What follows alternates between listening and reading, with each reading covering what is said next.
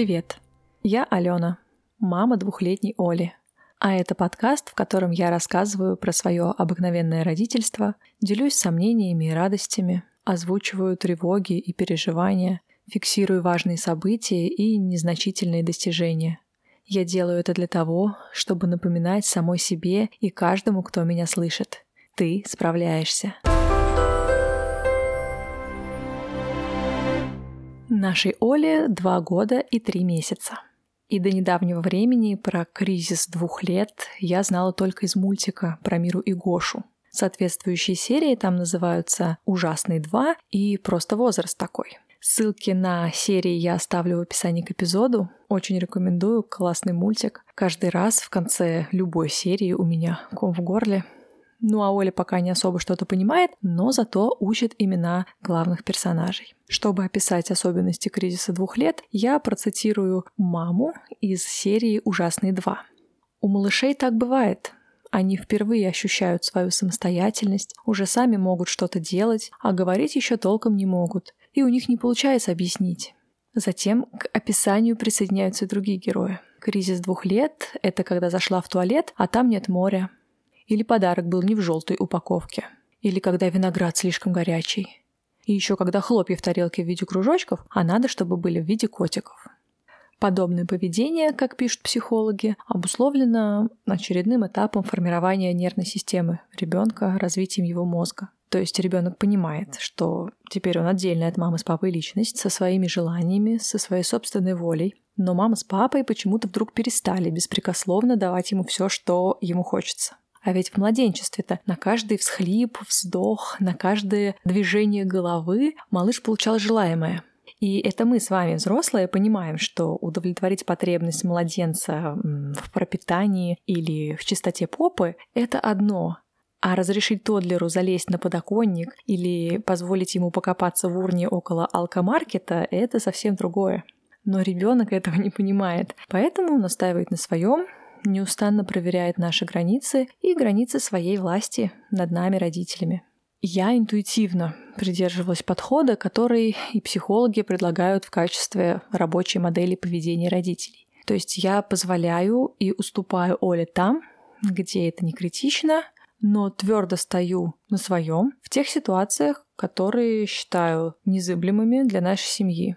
Например, если требования моего ребенка не угрожают ничему здоровью, не нарушают общественный порядок, не выбивается из системы ценностей нашей семьи, то это можно. Например, можно залезть на подоконник, но только в моем присутствии, в случае, если я страхую. И на подоконнике мы ни в коем случае не делаем резких движений, не прыгаем, не танцуем, не играем в мяч и точно не трогаем ручки окон. А вот выйти на улицу в 0 градусов в одном термокомбинезоне и без шапки никак нельзя, потому что можно замерзнуть и заболеть. Поэтому я проговариваю, что я понимаю, малыш, ты не хочешь одеваться, в таком большом количестве одежды неудобно, но я настаиваю на своем и предлагаю варианты. Ты можешь надеть вот эти штаны и эту куртку, или еще один комбинезон и жилетку. Или мы можем никуда не пойти. Как я поняла, что кризис двух лет пришел в наш дом? Проявились ярко два основных признака. Во-первых, Оля захотела очень многое делать сама. Например, я орудую совком в кошачьем лотке и слышу требовательное «Оля». Это значит, что она решила проявить инициативу. Что ж, пожалуйста. Или я застегиваю ей комбинезон и слышу «Не, Оля». Окей, расстегиваю комбинезон, и Оля застегивает его сама. Или я собираюсь сварить себе кофе. Достаю кружку, ложку, банку с кофе. Оля тут как тут, залезает на башню помощника, просит подвинуть себя вместе с башней к плите и начинает насыпать кофе мне в турку, разумеется, просыпая на стол, на плиту. Ну что ж теперь, горячий напиток, который приготовил для тебя кто-то любимый, обретает новые оттенки вкуса.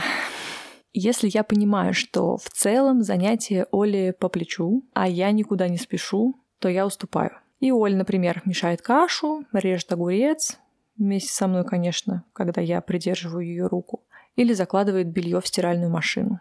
Но если мы спешим, или мне надо сделать что-то, что представляет опасность или точно не по силам малышу, я говорю твердое нет и получаю истерику.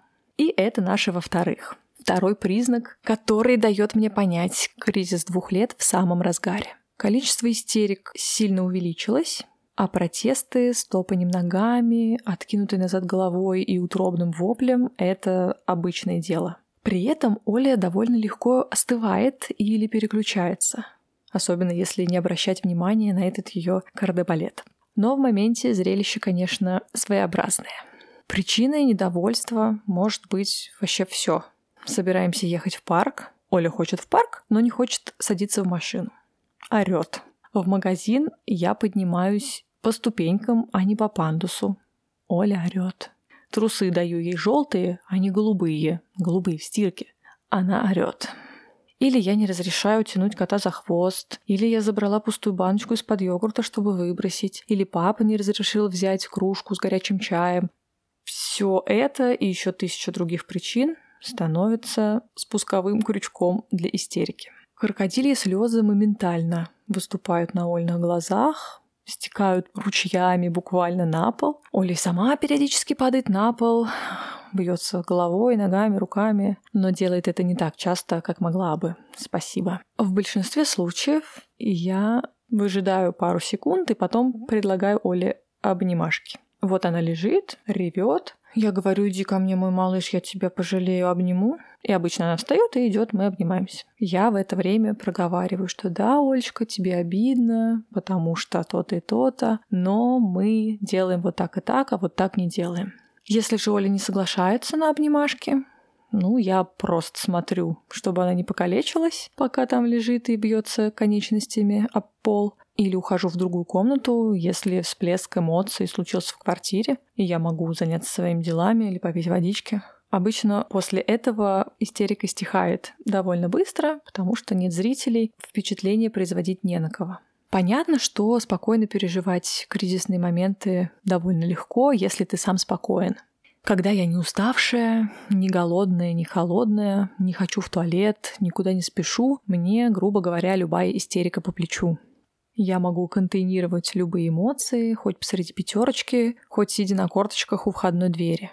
Но если нам надо ехать к стоматологу, а Оль не хочет одеваться, рвет и мечет, а такси уже подъезжает, то я зверею. Мне бы самой сейчас хотелось к какому-нибудь взрослому на ручке, чтобы меня обняли, сказали, что понимают, почему мне так плохо, почему я чувствую то, что чувствую. Но у меня такого взрослого под боком нет, а мозги отключаются и вылетают автоматические реакции, которые я практически не могу контролировать. Поэтому я выдаю что-нибудь типа «Хватит орать, одевайся», я сказала. «Если ты так будешь себя вести, мы никуда больше не поедем». Хотя я прекрасно понимаю, что все, что я говорю, не имеет сейчас смысла. И Оль-то вообще мало что воспринимает. А я течение долгого времени еще буду заниматься самоедством и терзаться чувством вины из-за того, что я так сказала, так грубо повела себя с малышом. И это малышу дадут шарик после посещения стоматолога, и он сможет переключиться довольно быстро. А мне вместо шарика достанется клеймо от моего внутреннего критика. Да что ж ты за мать ты такая? Как пережить кризис двух лет? Ну, есть какие-то универсальные правила, которые я, в общем-то, озвучила в своем рассказе. Это если есть возможность, то идти навстречу желаниям малыша, опять же, соблюдая какие-то грани разумного, но не прогибаться окончательно и в каких-то принципиальных для себя моментах стоять на своем и предлагать малышу варианты решения проблемы. Если решения нет, малыш ревет, ну пусть поревет. Главное быть рядом, показать ему готовность принять его любого, распахнуть свои объятия тогда, когда малыш будет готов в эти объятия вернуться. Еще рабочая тактика — это отвлечение, предложить какое-то иное занятие, иное впечатление. Это вполне может сработать. Например, Оля плачет, потому что мы не пошли в магазин сейчас, так как нам надо идти на почту. И я предлагаю ей после почты зайти на детскую площадку, которая рядом с почтой, которая Оле очень нравится, и тогда она перестает рыдать у дверей магазина и соглашается пойти со мной на почту. Но, понятно, так работает не всегда, однако чередовать разные способы отвлечения и успокоения, естественно, не возбраняется. Мне кажется, в каждой семье есть какие-то свои способы переживания эмоциональных моментов. Я оставлю в описании к эпизоду ссылки на статьи, которые я читала, готовясь к этому выпуску. Может быть, там тоже найдется что-нибудь полезное. Но главный, пожалуй, совет содержится в заголовке одной из статей и звучит так. Кризис двух лет надо просто переждать. Мозг дозреет, нервная система доразовьется, и кризис двух лет закончится. Закончится, чтобы уступить место кризису трех лет. Поэтому бережем энергию, бережем себя и помним, что нет ничего зазорного в том, чтобы в какой-то совсем уже невыносимый момент, когда плач и вопли и непонимание, что делать дальше вас доконало, сдать своего ребенка папе, бабушке, няне, еще какому-нибудь взрослому, которому и вы, и ребенок доверяете, и уйти в другую комнату, или погулять, подышать немного, потому что вы человек, который имеет право на эти эмоции, и не стоит терзаться чувством вины. Хотя я прекрасно понимаю, что это непросто, и мои слова «не терзайтесь чувством вины» мало могут помочь в конкретной ситуации, в моменте. Но совершенно точно не стыдно раздражаться, злиться и уставать, и не стыдно просить помощи. Мы справляемся, как умеем, но мы справляемся. Спасибо, что дослушали этот эпизод до конца. Если вам было полезно и интересно, пожалуйста, поставьте оценку в том приложении, в котором вы слушаете подкасты, и напишите отзыв, если приложение предоставляет такую возможность. Будет очень здорово, если вы поделитесь ссылкой на подкаст в своих социальных сетях. Вы можете сделать скриншот экрана или запись экрана во время прослушивания, разместить его у себя на страничке, и добавить ссылку, которую вы можете найти в описании к эпизоду или в своем приложении под кнопочкой «Поделиться». Это важно для того, чтобы новые слушатели находили мой подкаст и присоединялись к нашей компании, которая справляется со всеми вызовами родительства вместе. Услышимся через неделю. Пока.